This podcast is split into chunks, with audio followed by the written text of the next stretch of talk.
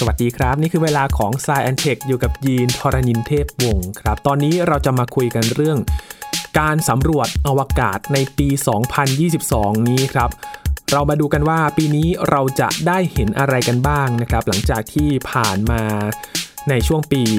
2021 มีหลายโครงการครับที่สะดุดมาจากโควิด -19 นะครับปีนี้น่าจะได้เห็นการขับเคลื่อนกันต่อสำหรับโครงการต่างๆ รวมถึงมีโครงการใหม่ๆ ที่เราจะได้ดูกันด้วยนะครับ วันนี้คุยกับเติ้ลนัทนนท์ดวงสุงเนินจาก Space TS ในสายเทคครับ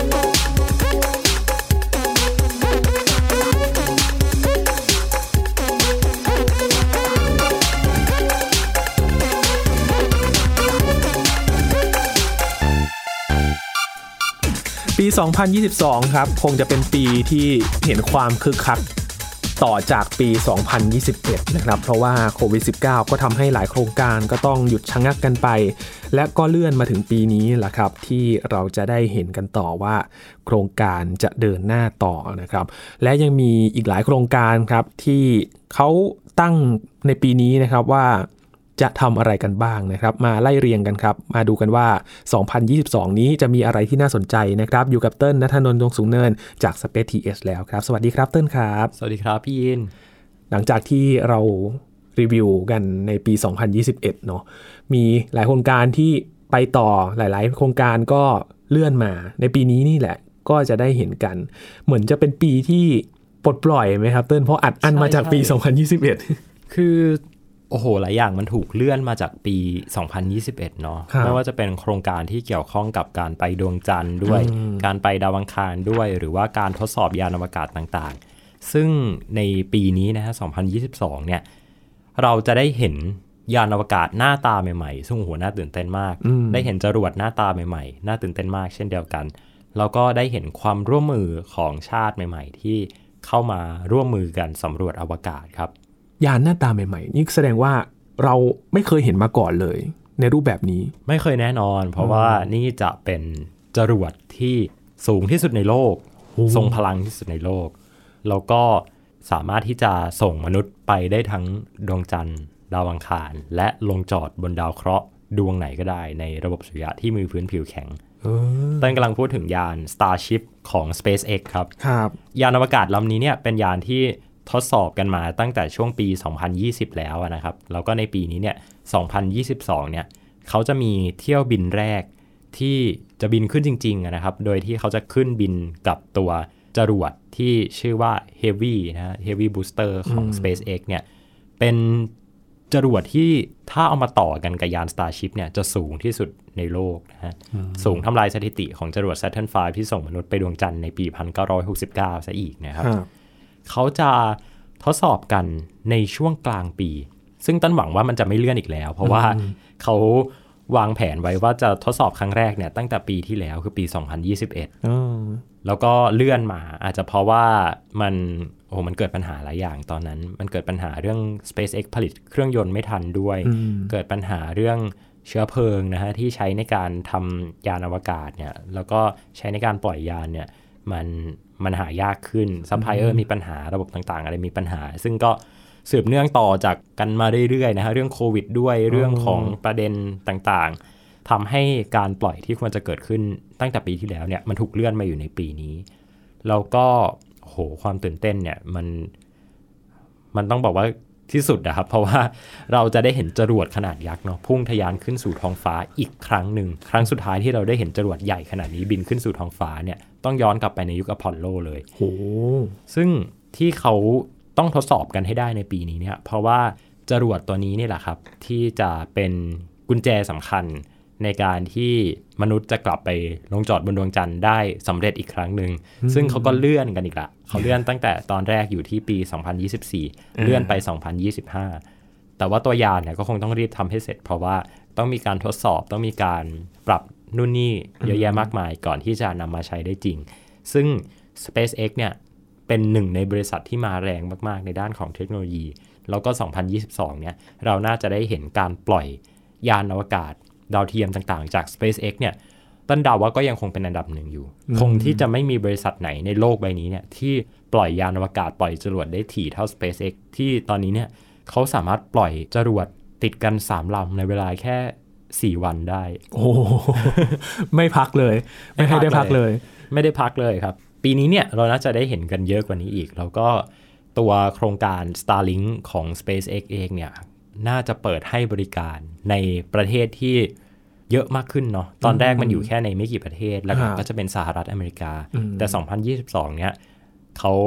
มีการเปิดให้จองมาสักพักหนึ่งแล้วล่ะ แล้วก็คนไทยหลายคนตั้งก็แอบเห็นไปจองกันมาแล้ว เดาว่า ถ้าโชคดีเราน่าจะได้ใช้กันในปีนี้เหมือนกันอืมอืมเพราะว่าทางกสทชเองเนี่ยเขาก็เริ่มมีการประชุมเนาะแล้วก็หารือเกี่ยวกับกรณีของการให้บริการดาวเทียมที่อยู่ในวงโคจรต่ำบ้างแล้วนะครับครับแล้วก็ต้นเองก็ถูกเชิญให้ไปร่วมประชุมกันนะสองสามครั้งในปีที่ผ่านมา ปีนี้นะก็น่าจะได้เห็นความคืบหน้าว่าคนไทยของเราจะได้ใช้ Starlink กันหรือยังว้าว ก็จะได้เข้าถึงอินเทอร์เน็ตกันมากขึ้นด้วย ใช่ครับ แล้วก็ดาวเทียมก็ยังคงปล่อยเรื่อยๆอยู่ Starlink ปล่อยเรื่อยๆครับ โหเฉลี่ยเขาปล่อยกันเนี่ย ปีหนึ่งเนี่ยหลายร้อยดวงอืมโอ้โห อีกไม่นานตันว่าก็คงเกิน 2,000-3,000 ดวงแล้ว ก็คือครอบคลุมไปเลย หลายประเทศเลยใช่ครับทีนี้เราก็จะได้ใช้อินเทอร์เน็ตด้วยนะครับ มาแรงจริงๆเนาะ SpaceX ใช่คือปีที่แล้วเนี่ยก็ว่าเยอะแล้วนะ ปีนี้ก็จะเยอะกว่าเดิมอีก เขาต้องเร่งอะพี่ยิน เพราะว่าหนึ่งก็คือนาซาออกประมูลสัญญาอะไรมาเขาได้หมดเลย เขาได้ทุกงานเลยอืนะมไม่มีงานไหนที่ SpaceX ไม่ได้เลย ตั้งแต่ส่งคนขึ้นไปสู่สถานีอวกาศ ซึ่งในปีนี้เนี่ยก็จะมีโครงการต่อมาเรื่อยๆอีกนะครับครับ2022 เนี่ยอืมก็เป็น 3 ปีสุดท้ายของสถานีอวกาศนานาชาติเนาะเพราะว่าสถานีอวกาศนานาชาติเขาจะปลดประจำการในปี 2024 แล้วเดี๋ยวเราค่อยมา พูดถึงอนาคตของมันกันว่ามันจะเป็มันนจะเป็นยังไง แล้วก็ตัวโครงการ Artemis เองด้วยเนี่ย ซึ่ง SpaceX เขาก็ไปประมูลสัญญาได้มาในการนำมนุษย์ลงจอดบนพื้นผิวของดวงจันทร์นะครับ แล้วก็ส่งตัวสัมภาระต่างๆ ลงบนพื้นผิวของดวงจันทร์เองด้วยทำให้ปีนี้เนี่ย SpaceX ก็น่าจะต้องทำงานเยอะหน่อยนะครับ อาจจะต้องเหนื่อยกันหน่อย ต้องแก้ปัญหากันเยอะมากขึ้น แต่ว่าบอกได้เลยว่ามีอะไรจริง ๆ น่าตื่นเต้นให้เราได้ชมกันในปีนี้เนี่ยเยอะมากจากฝั่ง SpaceX ครับ เหมือนเป็นปีแห่งการทดสอบเนาะถ้าสำเร็จมันก็จะต่อยอดไปถึงโครงการที่จะเอาคนจริง ๆ ไปครับ ปีนี้ใช่ไหมที่จะเป็นปีที่น้องสนุปปี้จะไปด้วย ถูกต้อง Artemis หนึ่งครับอืมเริ่มต้นแล้วหลังจากที่ถูกเลื่อนมา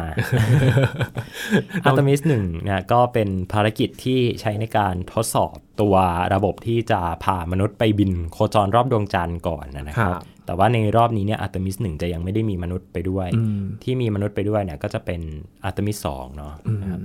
ในครั้งนี้เนี่ยน่าตื่นเต้นเหมือนกัน เพราะว่าการไปดวงจันทร์เนี่ยโหมันเกิดขึ้น 50 ปีที่แล้ว แล้วตอนนี้เนี่ยคนจะกำลังจะได้ไปดวงจันทร์อีกแล้ว แล้วก็การทดสอบยานอวกาศอะนะฮะยานโอไรออนของนาซาเนี่ยที่จะมีส่วนสำคัญในโครงการอัตมิสเนี่ยเขาทดสอบแบบบินจริงๆอะนะฮะครั้งล่าสุดเนี่ย ต้องย้อนกลับไปตั้งแต่ปี 2014 เลยนะฮะ อืม โห นานมาก ตอนนั้นต้นยังอยู่ชั้นมัธยมอยู่เลยแปดปีที่แล้วอะ ใช่ ตอนนั้นเนี่ยเขาทดสอบแล้วเขาก็ทิ้งมันยาวเลยนะครับโอ้แล้วก็จนต้องเปลี่ยนจรวดแล้ว เพราะว่าเขาเปลี่ยนจากตัวจรวดที่ใช้เนี่ยตอนนั้นเป็น Delta 4 แล้วตอนนี้เนี่ยเขาก็จะมาใช้เป็น Space Launch System เนาะหรือว่าจรวด SLS ซึ่งก็สร้างเสร็จในปีที่แล้ว แล้วก็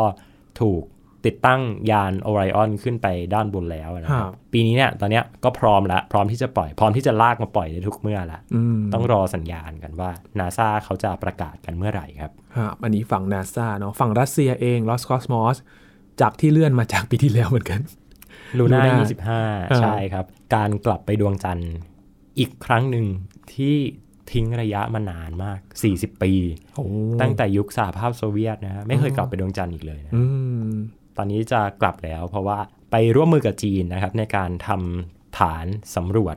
บนดวงจันทร์ครับแต่ว่าฐานบนดวงจันทร์เนี่ยอาจจะต้องรอนานไปจนถึงปี 2030 กว่าๆเลยกว่าเราจะได้เห็นกันอืมระหว่างนี้เนี่ยนะฮะในทศวรรษนี้เนี่ยเรียกได้ว่าเป็นการเตรียมความพร้อมก่อนครับเก็บข้อมูลก่อนอืมซึ่งการเริ่มต้นของการเก็บข้อมูลดวงจันทร์อีกครั้งหนึ่งเนี่ยก็จะเกิดขึ้นในภารกิจลูน่า25 นะครับ ซึ่งเขาวางแผนที่จะปล่อยกันเนี่ย ในเดือนกรกฎาคมปี 2022อืมหวังว่าคงจะได้เห็นนะครับครับรอบนี้เนี่ยน่าตื่นเต้นเพราะว่าทั้งจีนและทั้งรัสเซียเองเนี่ยฉางเอ๋อก็จะทำต่อลูน่าก็จะทำต่อเออช่วยกันสำรวจเลยช่วยกันดูดวงจันทร์ว่าโอ้โห ถ้าเราจะต้องไปตั้งสถานีสำรวจเนี่ย เราจะต้องไปตั้งตรงไหนดี แล้วเราจะหาข้อมูลอะไร ต้องรอดูว่าจีนกับรัสเซียเนี่ย เขาจะพาเทคโนโลยีการสำรวจดวงจันทร์ ไปได้ไกลถึงขั้นไหนนะครับครับ ความร่วมมือของสองยักษ์ใหญ่เนาะใช่ครับ ในแบบนานาชาติของเขาใช่ครับ แล้วก็ทางด้านจีนเนี่ยอีกสิ่งหนึ่งที่ต้องจับตาดูเลยนะก็คือเรื่องของสถานีอวกาศอ่าเพราะว่าในปีที่ผ่านมาเนี่ยนะฮะ2021 เนี่ยจีนเขาเริ่มส่งนักบินอวกาศไปอยู่บนสถานีอวกาศที่เป็นการอยู่แบบระยะยาวเออตอนนี้เนี่ย จีนพร้อมแล้วที่จะเริ่มต้นการสำรวจอวกาศในระยะยาว ซึ่งมันก็จะนำไปสู่โครงการสำรวจดวงจันทร์ของจีนด้วยนะคครัรับบต้องติดตามว่าจะมีการส่งนักบินอวกาศขึ้นไปอีกเมื่อไหร่นะครับ ซึ่งอันเนี้ยต้องบอกเลยว่า เราไม่รู้ตารางพี่เขาไม่บอกอะไรเราเลยเขาไม่ใช่บหอกอะไรเราเลย เดี๋ยวจะรู้อีกทีหนึ่งตอนซินหัวประกาศก่อนบินสองวันสองวันเท่านั้น คือจีนตั้งแต่มีโครงการมาเขาไม่เคยบอกอะไร เราล่วงหน้าครับเลยใช่ไหมใช่ครับ ต้องต้องรอลุ้นกันแต่ว่าก็มีข่าวมาให้ตื่นเต้นได้ตลอดนะครับอืมครับ จีนนี่ก็น่าจับตามองเหมือนกันประเทศที่เทคโนโลยีอวกาศก็ไม่ธรรมดาเหมือนกันครับคนของเขาก็ไม่ธรรมดา เพราะว่าอย่างปีที่แล้วส่งไปสองรอบเซินโจใช่12 13นะครับ หลังจากนี้จะส่งอะไรไปอีก รอดูเขาแล้วกันว่าเขาจะประกาศเมื่อไหร่ ยังมีฝั่งยุโรปด้วยใช่ไหมครับเติ้ลใช่ครับ เพราะว่าฝั่งยุโรปเนี่ยโอ้โหเขาล้มหนักมากช่วงโควิดพี่ยีนโอ้2019 20 21 เนี่ยคือยุโรปไปเลยอะโอ้ไม่ต้องทำงานหนักมากทำการกันเลยยุโรปนะครับ โดยเฉพาะประเทศอย่างฝรั่งเศส อังกฤษ เยอรมนีอืมที่เป็นที่ตั้งของหน่วยงานสำรวจอวกาศยุโรปนะฮะหรือว่าอีซ่าเนี่ยครับโดนโควิดเข้าไปเนี่ยโอ้โหไปทำงานกันไม่ได้เลยอืมตอนนี้เขากลับมาทำงานกันแล้วครับ แล้วก็ ภารกิจ ExoMars ที่ตอนแรกเนี่ยเขาจะปล่อยไปในปี 2020 เนี่ยก็ได้มาปล่อยแล้วนะครับเขาวางแผนการปล่อยเอาไว้ในช่วงเดือนกันยายนปี 2022 ครับ กับครับภารกิจ ExoMars ของตัว rover เพราะว่าก่อนหน้านี้เนี่ยเขามีการปล่อยตัวยาน ExoMars ที่เป็นตัว orbiter ไปแล้วนะครับอืมชื่อ Trish Gas Orbiter เนาะที่ล่าสุดเพิ่งมีข่าวการค้นพบอ่าแหล่งน้ำบนดาวอังคารไปนะครับ ครั้งนี้แหละตัวรถจะไปแล้วนะครับ ตัวรถเนี่ยเขาจะชื่อว่า Franklin D. Roosevelt อ๋ออ่าครับก็เป็นตัวรถขนาดเล็กที่อีซ่าร่วมมือกับทางรัสเซียในการทำนะฮะตอนนั้นรัสเซียยังไม่งองแง ตอนนี้งองแงแล้วเหตรออนนี้งองแงแล้ว จะไปกับจีนแล้ว จะไปกับจีนอย่างเดียวเลยนะครับก็ร่วมมือกันทำแล้วก็จะเป็นตัวโรเวอร์ตัวแรกของสหภาพยุโรปด้วยนะครับอืมเพราะว่าก่อนหน้านี้เนี่ย ยุโรปเคยส่งยานอวกาศที่ชื่อว่ายาน Beagle 2เนี่ยไปลงจอดบนดาวอังคารแล้ว แต่ว่าภารกิจมันล้มเหลว เพราะว่าตัวยานเนี่ยมันตกลงไปกระแทกอืมเกร็ดของชื่อยาน Beagle 2เนาะต้นอยากเล่าให้ฟังนิดนึงว่า ยานอวกาศลำที่เดินทางไปเนี่ยเขาตั้งชื่อเป็นเลขสองแล้วยานลำแรกไปไหนอ้าว ไปไหนอะยานลำแรกเนี่ยยาน Beagle เนี่ยเขาบอกว่ามันคือเรือลำที่ชาร์ลส์ดาร์วินเนี่ยเดินทางไปกาลาปากอสอ๋อออ่าก็เลยเป็นอันนั้นอะเป็นลำที่หนึ่งอ่าแล้วก็ลำที่สองก็เป็นยานอวกาศเลยอืมครับเป็นเป็นการตั้งชื่อเท่ๆนะฮะก็ ExoMars 2022 ครับ กับยาน rover Franklin D. Roosevelt จะไปลงจอดบนดาวอังคารก็ต้องมารอลุ้นกันว่าจะสำเร็จหรือเปล่า เพราะว่า โอ้โห ถ้าไม่สำเร็จอีกอะนะ บอกได้เลยว่า จะเป็นครั้งที่สองที่ยุโรปจะเสียยานสำรวจดาวอังคารไปอืมคิดหนักแล้วนะ ครั้งต่อไปของงบยากแล้วนะส่งไปสองครั้งเนี่ย โอ้เพราะว่ากว่าจะไปดีนี่งบก็เยอะเหมือนกันนะสร้างใช่ครับยานนะครับ แล้วปีนี้ก็เป็นปีที่ตรงกับคาบการที่จะไปส่งไปดาวอังคารด้วยใช่ไหมถูกต้องสองปีครั้งครับโอ้โหเร็วมากเหมือนกันเนาะเหมือนเพิ่งเพิ่งจะส่ง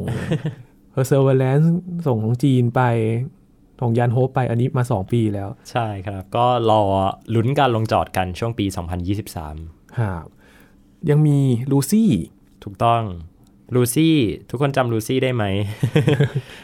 ลูซี่ก็เป็นยานอวกาศที่จะเดินทางไปสำรวจตัวดาวเคราะห์น้อยอะนะครับครับตอนนี้เนี่ยเราจะได้เห็นน้องอีกครั้งหนึ่ง คือเขาจะบินเฉียดโลกอืมกลับมานะครับ เพื่อที่จะใช้ แรงโน้มถ่วงของโลกเนี่ยในการเร่งความเร็วเพื่อไปยังเป้าหมายนะครับ แล้วก็วิศวกรเขาก็จะได้ทดสอบอุปกรณ์ต่างๆ ที่สำคัญนะนะครับ อีกอันหนึงที่น่าตื่นเต้นเหมือนกันครับก็คือเป็นภารกิจของยานอวกาศเนาะจากทางฝั่งยุโรปเนี่ยยาน JUICY ครับ Jupiter Icy Moon Explorer ตัวนี้เนี่ยเป็นยานสำรวจดาวพฤหัสของยุโรป แต่เขาไม่ได้มุ่งเน้นไปที่ ดาวพฤหัสเนาะเขาจะไปสำรวจดวงจันทร์ของดาวพฤหัสที่ชื่อว่ายูโรปาซึ่งบนนั้นเนี่ยมันจะมีมหาสมุทรอยู่ครับนะครับมีมหาสมุทรแล้วก็มีน้ำแข็งอยู่ ก็เลยเป็นสาเหตุว่าทำไมเขาถึงได้เรียกว่า JUICY หรือว่า Jupiter Icy Moon Explorer โอ้อ่าชื่อแบบจุยซี่แบบ ดูน่ารักมากเลยฟังฟังดูดูแบบดูมีน้ำดูมีน้ำก็เป็นอีกหนึ่งภารกิจของทางฝั่งยุโรปที่เตรียมความพร้อมกันอยู่ครับ โอ้ครับเรียกได้ว่ายุโรปเนี่ยในในปีนี้เนี่ย สองภารกิจใหญ่ๆเนาะ JUICY แล้วก็ EXOMARS อืมก็ต้องรอติดตามกันครับ หลังจากที่เจอพิษโควิด -19 ใช่ไหมครับโอ้โหสงสารยุโรปมากโอ้เลื่อนอะไรไปเยอะมากเลยอืมหวังว่าแต่ลอกล่าสุดนี้คงคงไม่ทำให้สะดุดอีกนะโอมิครอนใช่เนี่ยน่าเป็นห่วงเหมือนกัน เพราะว่าระบาดหนักเหมือนกัน แต่ว่าตัวเลขผู้เสียชีวิตอาจจะลดลง แต่ว่าผู้ติดเชื้อเนี่ยเพิ่มขึ้นเร็วมากนะครับ ยุโรปตอนนี้ก็หนักอยู่เหมือนกัน ก็หวังว่า คงจะไม่ไปสะดุดกับโครงการอวกาศในปีนี้นะครับ ครับอืมในปี 2022 นี่เป็นปีที่อัดอั้นจริง ๆ ครับ เพราะว่ามันเลื่อนมาจากปี 2021 หลายโครงการเลย แล้วอย่างทัวร์อวกาศนะเติ้ลปีที่แล้วเราได้เห็นเนาะมันเหมือนเป็นการบุกเบิกการทัวร์อวกาศ ปี 2022 เนี่ยเราจะได้เห็นถี่ขึ้นแบบการส่งขึ้นมันจรวดของ SpaceX ไหมอันเนี้ยต้องบอกว่าแน่นอน เพราะว่าจริง ๆ แล้วจะมีโครงการอีกหนึ่งโครงการนะครับ ชื่อว่า Axiom Axiom เนี่ยลูกค้าเป็นมหาเศรษฐีอีกแล้วอืมมหาเศรษฐีเยอะเต็มไปหมด คงปฏิเสธไม่ได้แหละว่าระยะเวลาหนึ่งปีเนาะราคาการขึ้นสู่อวกาศมันก็อาจจะไม่ได้ลดลงมากขนาดนั้น อาจจะต้องรอสัก 10 ปีนะครับ แต่ว่าไม่เป็นไรเราก็จะได้ชื่นใจ เพราะว่าเราจะเห็นตัวเลขของคนที่ขึ้นไปสู่อวกาศเนี่ยเยอะขึ้นอืมแล้วในปี 2021 ที่ผ่านมานะครับต้นเคยเล่าไปว่ามันเป็นปีที่ จำนวนตัวเลขของพลเรือนคนทั่วไปอย่างเราๆเนี่ยสามารถขึ้นไปบนอวกาศได้เยอะที่สุดในประวัติศาสตร์นะฮะปี 2022 นี่แหละต้นเชื่อว่าคงไม่ยากที่จะทำลายสถิติเดิม ว่านักท่องเที่ยวคนธรรมดาทั่วไปพลเรือนเนี่ยก็จะได้ขึ้นสู่อวกาศกันเยอะขึ้น เพราะว่าอย่าลืมว่า โอ้โห ตอนนี้ยานทั้ง 3 ลำเนี่ยสร้างเสร็จแล้วเนาะไม่ครัว่าบจะเป็นยาน Dragon ของ SpaceX อืมยาน Virgin นะครับจากทาง Virgin Galactic แล้วก็จรวด New Shepard นะฮะของบริษัท Blue Origin ก็โอ้โห พร้อมรับลูกค้าขายตั๋วกันเต็มที่แล้ว มีโครงการต่างๆ มากมาย ทั้งโครงการหาเงิน โครงการการกุศลอะไรต่างๆเนี่ยน่าจะมีข่าวเกี่ยวกับการท่องเที่ยวอวกาศให้เราได้เห็นกันเยอะมากในปีนี้เลยครับครับผมก็ได้เห็นคนล่องลอยไปเนาะใครๆก็บินได้แบบนี้ใช่ครับ ประโยคคุ้นๆนะครับ แต่ว่าอันนี้ใครๆก็บินได้จริงๆครับ บินไปในอวกาศนะครับไปเจอกับภาวะ ไร้แรงโน้มถ่วงเนาะสภาวะไร้น้ำหนักก็จะได้ล่องลอยกันไปนะครับ แต่ว่าเราถ้าเราจะไปจริงๆ เราก็ต้องรออีกสักหน่อยนะตัวน้องใช่ครับ อาจจะส่งชื่อไปก่อนส่งชื่อไปก่อนเพราะว่า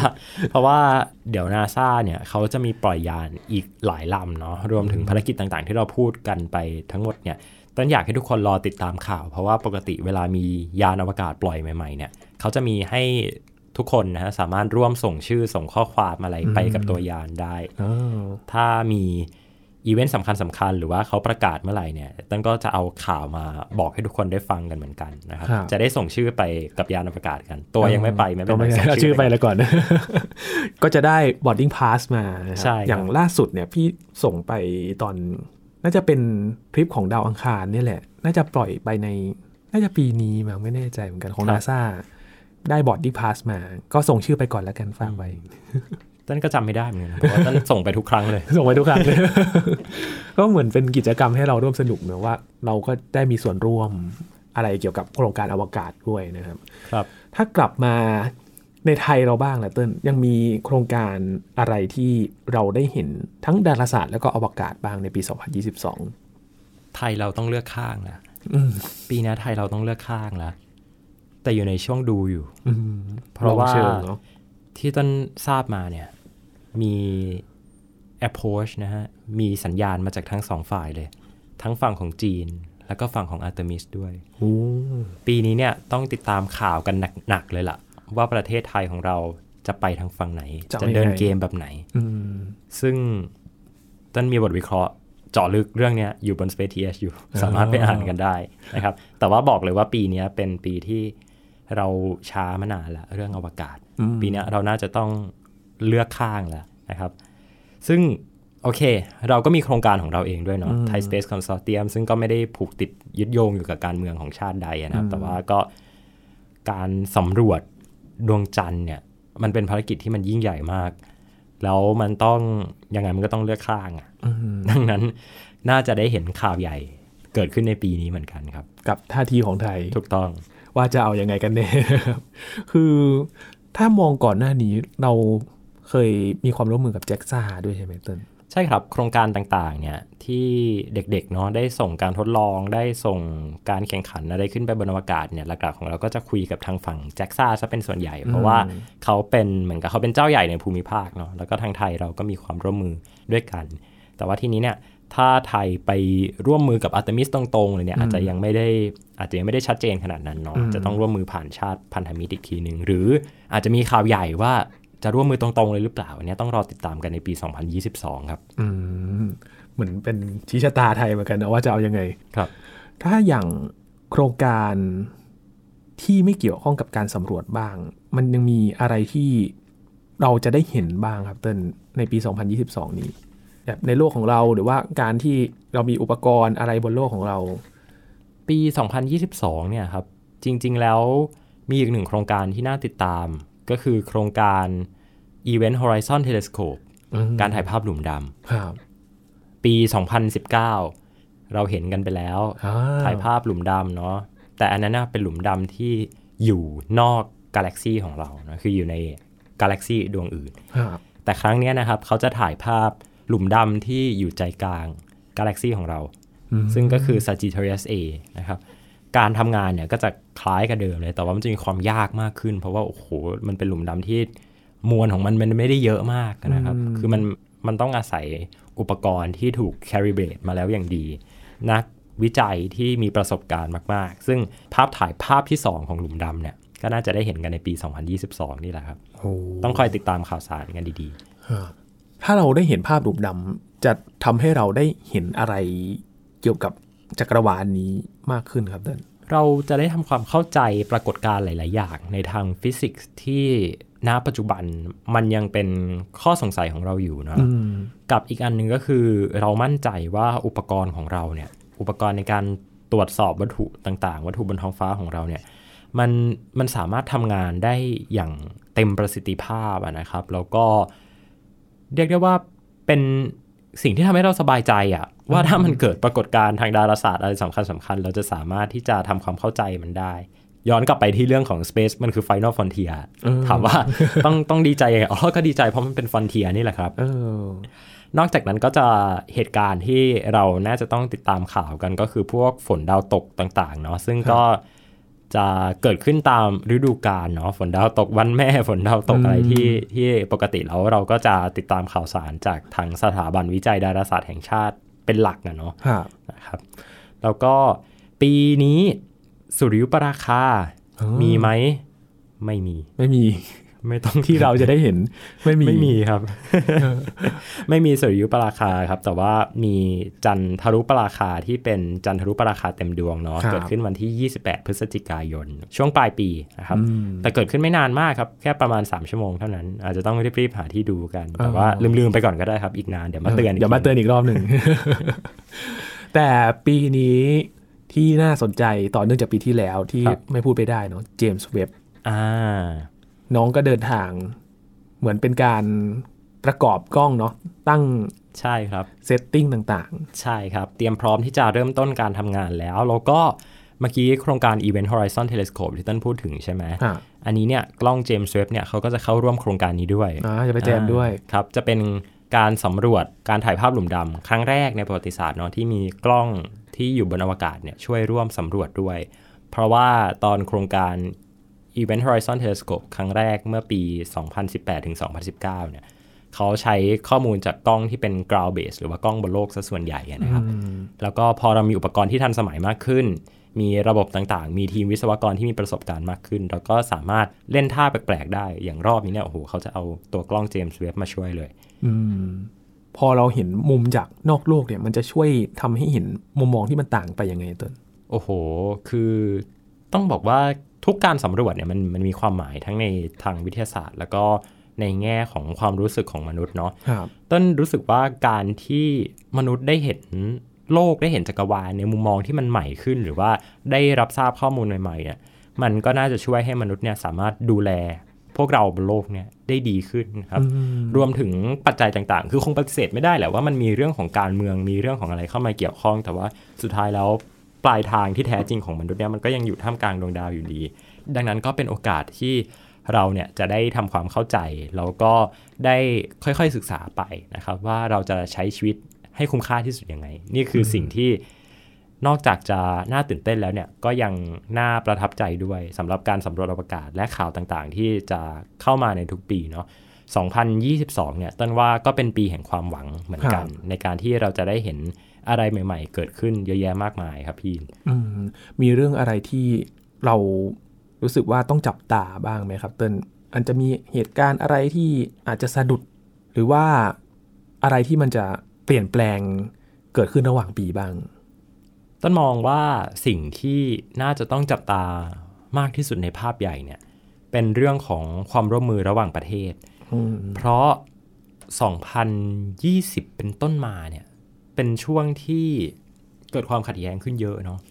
คือเกิดความขัดแย้งในหลาย ๆ ประเทศในหลาย ๆ มิติทั้งทางด้านการเมืองสังคมวัฒนธรรมอืมดังนั้นเนี่ยการแข่งขันด้านอวกาศเนี่ย มันอาจจะเกิด new space race ขึ้นมาก็ได้ครับว่าโอเค โลกอาจจะแบ่งเป็นสองขั้วอีกครั้งหนึ่ง แล้วมาแข่งขันกันสำรวจอวกาศ แล้วการเดินทางมันจะนำไปสู่อะไร มันจะเกิดอะไรขึ้นระหว่างทาง อันเนี้ยต้นตอบไม่ได้ แต่ต้นคิดว่าคงต้องมีการแข่งขันกันเกิดขึ้นแน่ๆนะฮะดูจากปรากฏการณ์ที่เห็นกันมาในปี 2 ปีนี้ แล้วก็ 2022 นี่แหละ เราน่าจะได้เห็นอะไรที่ชัดเจนมากขึ้นนะครับ รวมถึงทีมนานาชาติด้วย ให้เขาไปฟอร์มทีมนานาชาติกันมีนานาชาติที่เป็นนานาชาตินำโดยสหรัฐ แล้วก็อืมนานาชาติจีนรัสเซีย และไทยเราก็อยู่ตรงกลาง เราก็จะมองว่าอ่าเราจะไปทางไหนต่อนะครับ จะเรียกว่าเป็นการเปลี่ยนผ่านเข้าสู่ยุคใหม่ได้หรือยังครับเติ้ล โอ้ต้นมองว่าจริง ๆ การเปลี่ยนผ่านเข้าสู่ยุคใหม่มันควรจะเกิดขึ้นตั้งแต่ปี 2020 แล้ว เพราะว่ามันคือทุกอย่างมันพร้อมมากในการเดินทางก้าวสู่ยุคใหม่ แต่ว่าพอมันติดปัญหาโควิดอะไรต่างๆเนี่ยครับความชัดเจนมันก็เลยเลยมาถึง 2022-23 เนาะแล้วในต้นพูดถึงในหลักทศวรรษเลยละกัน เพราะต้นจะนับว่าทศวรรษ 2020 เนี่ย มันควรจะเริ่มต้นในปี 2022 เพราะว่าโควิดเนี่ยดีขึ้นเนาะเออไม่อย่างนั้นคือแบบโอ้โหโลกปั่นป่วนไปด้วยโควิดเต็มไปหมด ในทศวรรษนี้เนี่ย การกลับไปดวงจันทร์ การเริ่มต้นสำรวจดาวอังคาร การร่วมมือกันทำภารกิจ การสำรวจอวกาศห้วงลึก และการท่องเที่ยวอวกาศเนี่ยน่าจะเป็นประเด็นสำคัญที่เราน่าจะต้องติดตามกัน ไม่ใช่แค่ในปี 2022 นะแต่ว่ายาวไปจนถึงช่วงปี 2030 เลย แล้วหลังจากนั้นเนี่ยมันก็น่าจะเข้าสู่ยุคใหม่ของอะไรอีกอย่างหนึ่งเมื่อทุกอย่างมันลงตัวลงแล้วนะครับครับก็เป็นปีที่น่าจับตามองนะครับ แล้วก็ เราจะได้เห็นอะไรใหม่ๆ มากขึ้นเกี่ยวกับปี 2022 นี้ครับ ถึงแม้ว่าปีนี้เนาะเราอาจจะไม่ได้เจอกันบ่อย เหมือนแบบสัปดาห์ละครั้งเนาะสองครับสัปดาห์ครั้ง แต่ว่าถ้าเจอกันทีนี้รู้สึกว่าแต่ละตอนน่าจะเข้มข้นมากเลยเติ้ลเนื้อหาน่าจะเข้มข้นขึ้นครับก็อย่าพลาดกันนะครับสำหรับ Science Tech ในปี 2022 นี้นะครับ เราจะเจอกันจันทร์พุธศุกร์แต่ว่าก็ยังมีเรื่องที่ รอบด้านเหมือนเดิม อวกาศก็ยังมีอยู่นะครับ มีข่าวอะไรเดี๋ยวเราจะมาอัปเดตกันแหละ ก็คือเรื่องที่เราคุยกันในวันนี้แหละครับ ค่อยๆ ทยอย แล้วก็ระหว่างทางน่าจะมีการค้นพบใหม่ๆเราก็จะมาเล่าให้ฟังกันด้วยใช่นะครับครับ วันนี้ขอบคุณเติ้ลมากๆเลยนะครับขอบคุณครับ นี่คือ Science Tech ครับ คุณผู้ฟังติดตามรายการกันได้ที่ www.thaipbspodcast.com ครับ รวมถึงพอดแคสต์ช่องทางต่างๆ ที่คุณกำลังรับฟังเราอยู่ครับ อัปเดตเรื่องวิทยาศาสตร์เทคโนโลยี และนวัตกรรมกับเราได้ที่นี่ทุกที่ทุกเวลากับไทย PBS Podcast ครับช่วงนี้ยีนทรณินเทพวงศ์พร้อมกับเติ้ลนัทนนท์ดวงสูงเนิน จาก Space TH ลาไปก่อนนะครับ สวัสดีครับ